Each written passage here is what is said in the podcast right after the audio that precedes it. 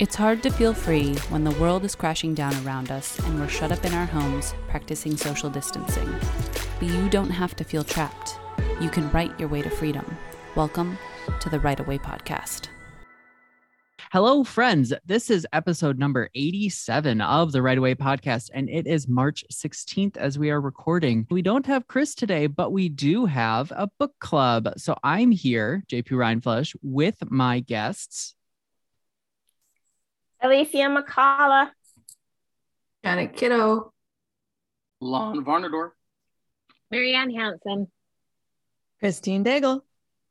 Hello, everybody. All right. So we are talking about Write Your Novel from the Middle, and it is by James Scott Bell. And it is a craft book about approaching a story through the middle and getting that idea as to what that middle point is and crafting your story around that. All right. What's some hot takes? Give me some feedback. What'd you think about it? I thought it was easy to understand. It'd probably be good for newer writers. It's it's concepts that I've heard a lot of times, a lot of different ways. It's not the first time I've heard mirror moment. I think it, it's nice if you really want to look very simply at a character arc. It was decent. Yeah, so I feel like I feel like I read this book year several years ago. So I I went back and re-looked at my notes, but I agree because now it seems like the concepts are just a part of my ritual.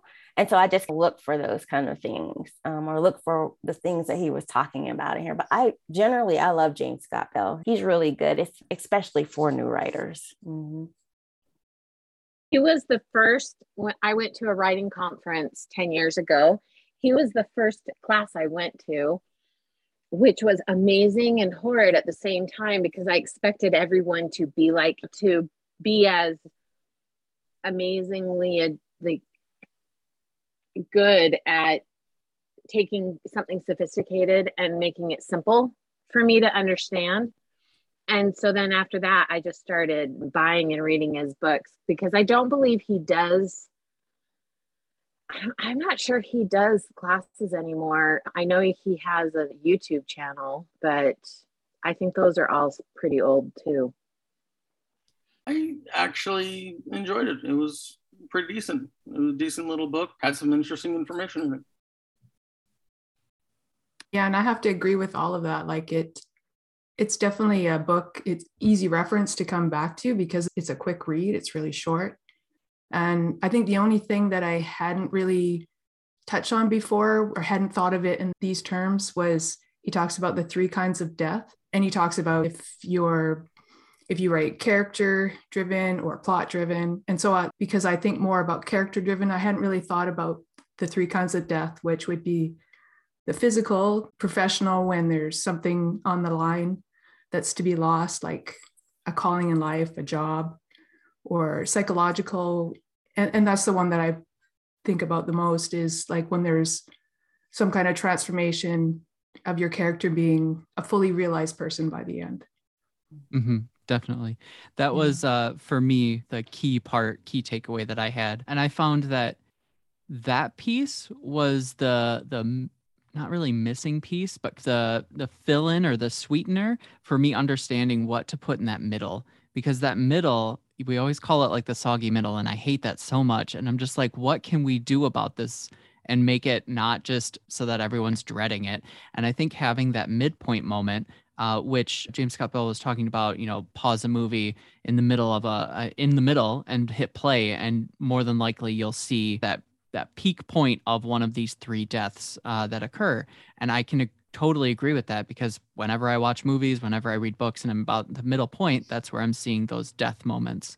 Um, so it's really interesting to look at it that way and add this into my little docket of ideas and thoughts. Anyone else have thoughts about the, the deaths part of this? That wasn't a new concept to me either, but I, I like the way he did it. I've heard it called apotheosis and other story theories. So I think it's like it's cool because it's like you see the same thing over and over again and it's just jives for you when someone puts it away that you're like ah that makes sense and i'm like i see this structure over and over again in different story theories so i'm like well it must be good because you see it everywhere it makes sense there's so many movies or books where you can think of where you see that moment of death and rebirth. Yeah, so I thought it was spot on. I like too the the mention in the midpoint about it's like the moment they look in the mirror. I thought mm-hmm. that was another fun way of just re-emphasizing it and taking stock into what that conflict is and then as Janet was alluding to, like the whole character plot driven and seeing like where that falls. I just watched the new Spider Man, which is very much a character driven, but at the same point in that middle, if you were to pick apart which one it is, it was very plot driven at that point, which was interesting. I, I was fun picking it apart and seeing, yes, if you were to uh, pick between these two, in the plot driven where you consider all the odds are against them and that the forces are so vast and stocked up against him then that would very much be a, a plot driven. I'm not going to ruin anything for anyone but it was so sad. Uh, so i'm going to mention it. But yes it was fun looking at it in that aspect too. I thought about in a series if when you plan out a series if your middle like the middle book should be like a mirror or a moment book as well. I was going to like look at like Poldark or like a BBC program and see if their the middle program would be the like turning point as well, mostly because it's faster to try this with like mini series than with five books.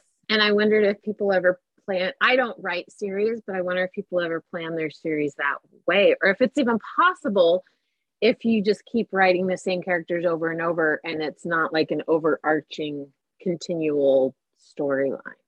Mm-hmm.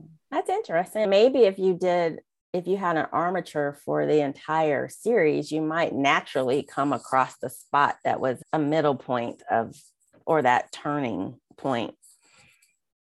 Or you could use the um, three c's but i don't know that that necessarily would give you the exact middle, but you would at least have that place where there's conflict and then the choice.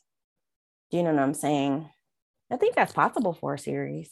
I don't, I, I wonder if I didn't get a sense that James Scott Bell was thinking that when he wrote this one. It was probably more just the middle of this, of one novel or the middle of one show, movie, whatever he was looking at. Mm-hmm. I definitely agree with that. Especially just like, you know, it was very focused on how to write one book from start to finish. And there was the the outlining portion that made me realize maybe I'm not so much an outliner as I thought I was because it was very overwhelming. And in my head, I was like, this is these are too many points, especially coming from three story method, because I've looked at Save the Cat and I've looked at all these pieces and I shoved them off away and I've been looking and focusing on three story method. And then I come back to this and I'm like, these are too many points. I can't do this. But yes. sure for someone. I think it depends what kind of story you want to tell. There mm-hmm. like Save the Cat is great if you're going to write a blockbuster. I think he seems to be more enthralled with the fast-paced noir kind of stuff. And I'm like, no, that's not the kind of story that I write. So I think it probably works well for some stories, but it's probably not an outline that I would use. That said, I did his little uh, write your pitch in three sentences with the mm-hmm. character mm-hmm. and the vocation. I forget what it was, the initial situation, and then when this happens, and then now death stakes. I think that's really useful. I think it's useful to do that before you start writing a book to see if it's an interesting concept maybe pitch it to some friends and see if it's interesting to them or maybe if you have more than one idea it can maybe really help you see really quickly what is the next idea that's interesting to other people or, or interesting to me that I can sustain for a whole book. So I'd like that. I would probably use that. I'm just looking up to see when this one was written 2014. So I, he probably still was way more traditionally published focused at that point. It makes sense to me. But I've been reading Chris Fox's The Plot Gardening series. And I think it's got that simplistic structure that you were talking about but I feel as if that middle is that he naturally put it in there too. I think after a while, you do these things and you just naturally kind of gravitate toward. And I think Christina is right. People just call it different things or just say it in a different way. I enjoyed this one. It was something in here because it was like gardening, the gardening concept but he had this like story world or story circle or something like that. I hadn't heard that before. Oh yeah, story circle. That's big in screenwriting. I've seen right. Yeah. Mm-hmm. Yeah. So I feel like, yeah, story structure circle. Mm-hmm. So then you've got that whole thing, and then so you naturally get that that middle part in there, mm-hmm. Um, mm-hmm. which makes a lot of sense to me. But so you go from that life and conscious order to that death and unconscious order. I feel like everybody's saying this in different ways. Yeah, I think that's a condensed version of Hero's Journey, if I remember when they did that story. So mm. it all is sort of, yeah, the same thing. So I think you just got to find the one that speaks to you. I started with reading Robert McKee's story, and I'm like, yeah, I get about 5% of this. and then I heard uh, Shawn Coyne explain it in a story grid, and I'm like, I understand probably 70% of this. And then we got three story method. I'm like, okay, I understand all of this now. mm-hmm. but it's like a lot of the same theory. And I didn't really get structure. I think the simpler, the better. I really do like this book for its simplicity because we're clinicians, we're not researchers. We don't want to do the theory like the editors. We got to use this as working writers. So anything that's simple that I can put into practice right away, like I'm a fan. That makes me a fan he has in this book he he uses the three o's and i immediately thought of the three c's. It's the same. Mm-hmm.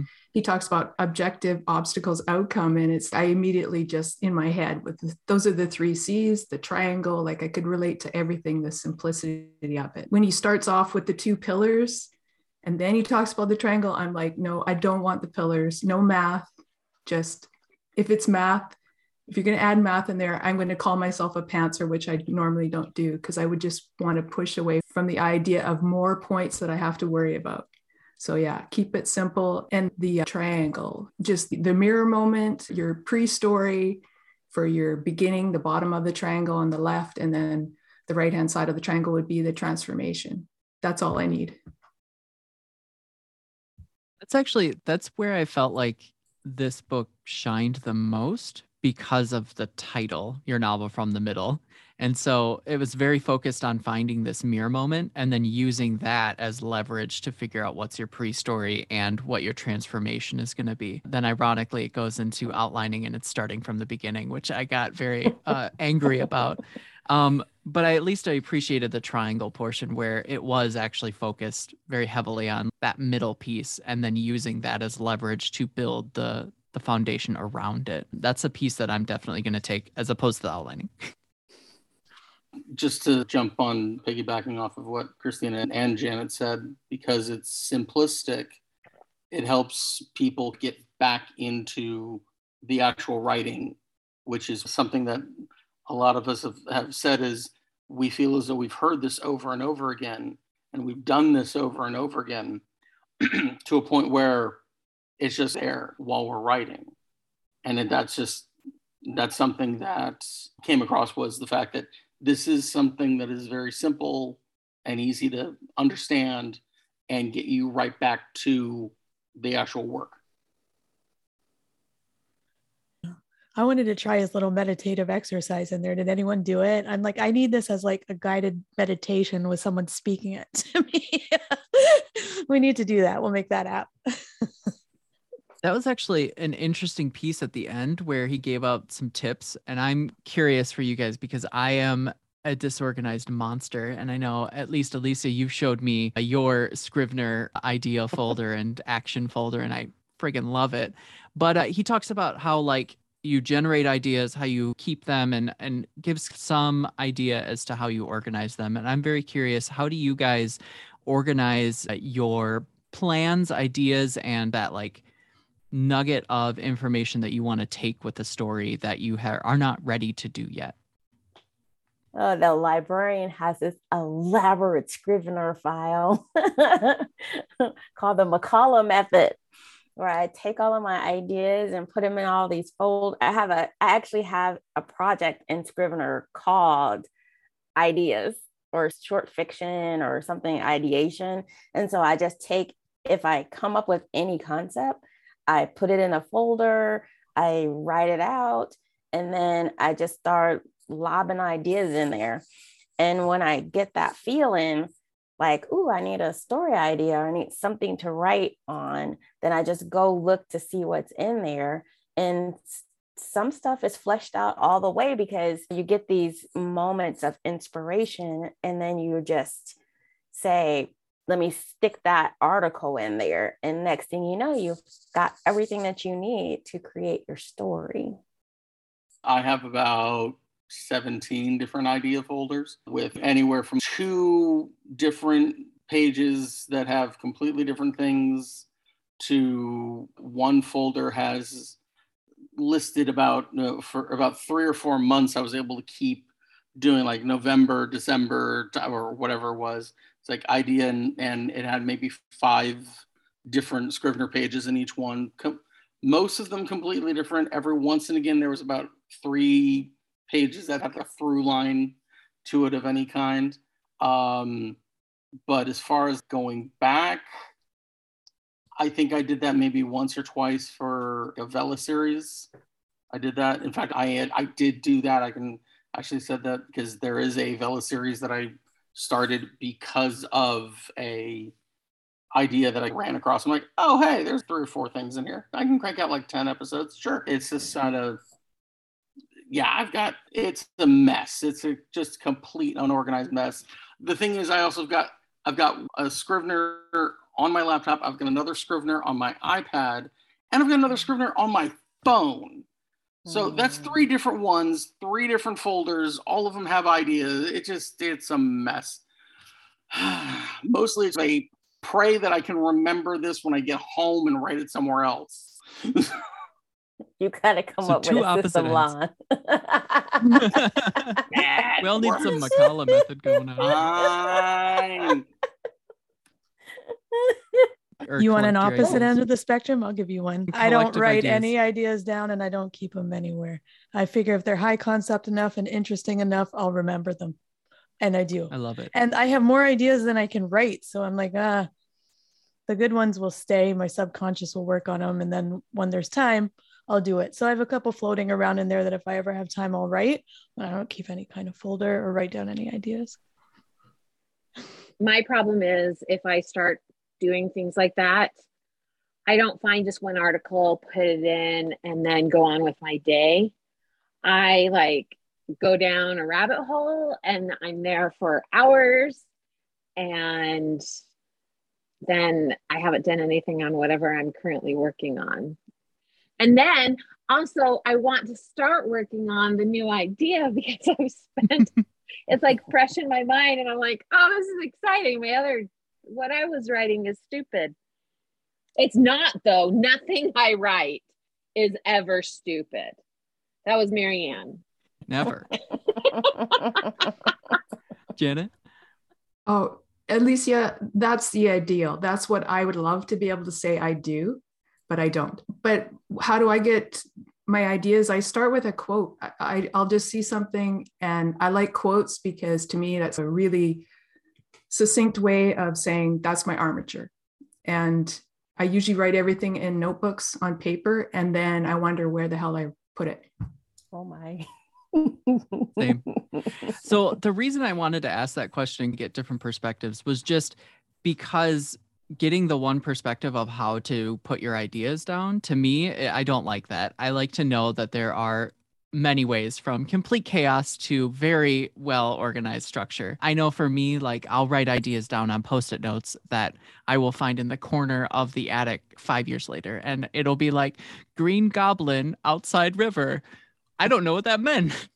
and it doesn't matter because it was an idea that is gone out of my head. But then I'll find something else maybe a couple years later and I'll be like, oh, that was a good idea. And then I'll start percolating it. But the intent was to have written it down to let that become materialized. And then if it matters enough, it will retain in my head. That's like the only reason I'm actually putting it somewhere. But yeah, it was, I just wanted to know what everyone else thought and did. Incubation is a thing though. I think yeah. we all have to figure out what's the best way to incubate even if for some people they can write it down on a sticky note and then they oh i remember i felt like that's what's the name of that movie with doc and he wrote his compressor down on the oh what's the name of the movie. back movie the future yeah back to the future yes i remember the day the last question who is this book for that is my question for everyone writers. Thank you so much. the end. I'll talk to you later. So for me, I guess I'll answer since I asked the question. Like, I think that this is for that sort of beginner. I don't know if this is the first book I would recommend a writer to read, as opposed to maybe a supplementary book that has lacking on that middle piece, on the piece where we're talking about what that midpoint looks like. Um, I personally don't feel like it's as strong in the like how to start a novel or how to end it as it is with the middle piece. So I almost find this as like a what would you call that? A secondary beginning writer. Intermediate. Uh, what is it? A2 in language learning? Something along those lines. That's where I would personally recommend it. Yeah, because maybe you need some kind of experience with getting to a soggy middle, and then you go, "Oh, this is messed up." I feel like that's how we all get to James Scott Bell, though, because you you messed up on something, and then you're looking to fix whatever that problem is. So you have to have some kind of skill or experience with I'm stuck here in the middle, and I don't know why or understand or is that what was wrong with my story? Because the middle sucked and i didn't know it or something like that. Perhaps. I think, I think this can also be good for new authors because it's so short. And when i first started writing i bought so many books and got so overwhelmed and then put them all away and did nothing. And the fact that you can read this in an afternoon if you truly wanted to, and it gives you somewhere to feel like you've you're starting, I think that is uh, a huge plus for beginning writers. I think this book is for someone who's always thought about reading Dwight Swain which with Chris not here, I feel like I need to mention Dwight Swain because she always talks about the book Techniques of the Selling Writer. And he is mentioned twice in this book. So this book mm-hmm. could be for someone who's always thought about reading Dwight, and this will make you think, yep, I got to pick up that book. In the beginning, I loved Dwight Swain. I used to read everything he had. Yes, I was a Dwight Swain fan. you can I feel like as writers, you go through phases of different writers as well, people to teach you writing. I in the very beginning, I think the Marshall Plan was that Evan Marshall or something. Does anybody remember that? no. Okay, I'm dating myself. I thought the Marshall Plan had to do with like World War no, I'm just kidding. Sorry. No, ma'am. not not that one. Not that Marshall plan. it's too soon. Evan Marshall was like an agent or something. And I feel like he had a whole workbook that you could look at and like kind of grid papers or grid sheets or something that you could lay out or lay down. That sounds it was a little hard. Obviously, nobody stuck with it, right? so before I cut all of you off, I would like to know where I can find all of you. My name is Alicia McCullough, and you can find me at www.aliciamccullough.com to read some incredible, strong Black women characters, science fiction and Perfect. fantasy. Christine? You can find me at christinedaglebooks.com and serialfictionshow.com. Shout out to JP's other podcast. Hey. I'm Janet Kiddo, and you can find me at janetkiddo.com. And uh, probably not too soon because I'm working on the website. Lon? You can reach me at lonvarnadorwriter.com. And Marianne? I am at mariannehanson.net. And it is also, I like to say it's under construction, but it may, may just be one of those websites that's like the house that you always are just upgrading and never quite finish the remodel. Perfect. That that's what my website might be. okay, Marianne. I'm going with that too. Exactly. All right. I got to do three things before we go. Otherwise, Chris will come after me. So, first wait, wait, one. hold on, Jeffy. For... I just yep. want to tell you, you were amazing today I appreciate Oh, you. thank you. Thank you. I appreciate all of you. You wonderful people. So, uh, question to our readers. This book is about writing from the middle. So, I'm curious have you ever uh, written from the middle? And if you haven't, then I'm curious with your current work in progress, what is that midpoint look like? Is it in the terms of the three types of deaths the physical, professional, or psychological? What kind of death would that be? And think through that process and then let us know if you haven't thought about that, what that process looked like for you. Next, we have a Patreon. It's patreon.com slash Write Away podcast where you can join us and you can have the chance to join in on this book club, which is pretty sweet. And last but not least, our next book for next month is going to be Editing Your Novel Structure Tips, Tricks, and Checklists to Get You from Start to Finish by Bethany A. Tucker. So we will be recording that in about a month. So come check it out. And that's all I got, folks. See you later. Bye. Yay. Bye. We did it. That's it. Anything else before we go? I did it. You did it. Good job, JP. Yay! I'm an adult now. You are the best. All by myself. This is okay. Yeah. I do too. Um, shout out. It's to Chris unusual. Yeah, Yeah. it is unusual. Maybe she was ziplining and she ran into a sloth. Oh boy. Did you see that today? Did you No. see that? There was a kid ziplining in Costa Rica and he ran into a sloth Oh, at full speed, like he didn't brakes on. You have to look it up in the news, and you can hear him in the video. And he goes, hmm. "I just clocked him straight in the face," and the sloth is just like hanging there looking at him, and then it just like slowly. And it waves as it leaves, and it just slowly kind of goes Okay. down the zip line and into the tree. Wow.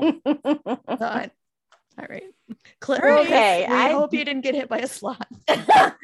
Yes. Well, we're gonna go now. Yeah. like that's a good way to On end. that Hope bombshell. you didn't hit by a sloth. Are you sure you don't want to hear some of the stuff I learned last night when I was on that TikTok? I'm good. I absolutely do. I got into that person. Nope, I'm good. Wait, here's one. You can only wear pants on Saturdays. The rest of the time it has to be like a skirt or lingerie. Just stuff. Just I have an case- issue with this. Do you have any recommendations on skirts? Can it be a Do you like that I went with skirts and not the I other? think- Yeah. You need I a do as utility kilt. Kilts, Let me yeah. talk to you about utility kilts. I do understand the for a while. utility I'm kilt. I do that. understand that. If that's okay, then cool. I'm good with it. Oh boy. oh, Cargo man. kilts are underrated. All right. I'm fine with that. no, at least now. Never mind. I can't. Never mind. Sometimes I actually do mouth. know when I shouldn't it. say something. No, no, no. We got to hear it now. It's not like we're recording or anything. Yeah. Please yeah. No, no. It had something to do with uh, maybe kilts and a trip to Cleveland. But then I thought uh, that would, anyway, just go on from every day that I'm stalking someone in Cleveland and each member of the family just with a different utility kilt. Oh boy. See, Okay. that's why you just can't say that.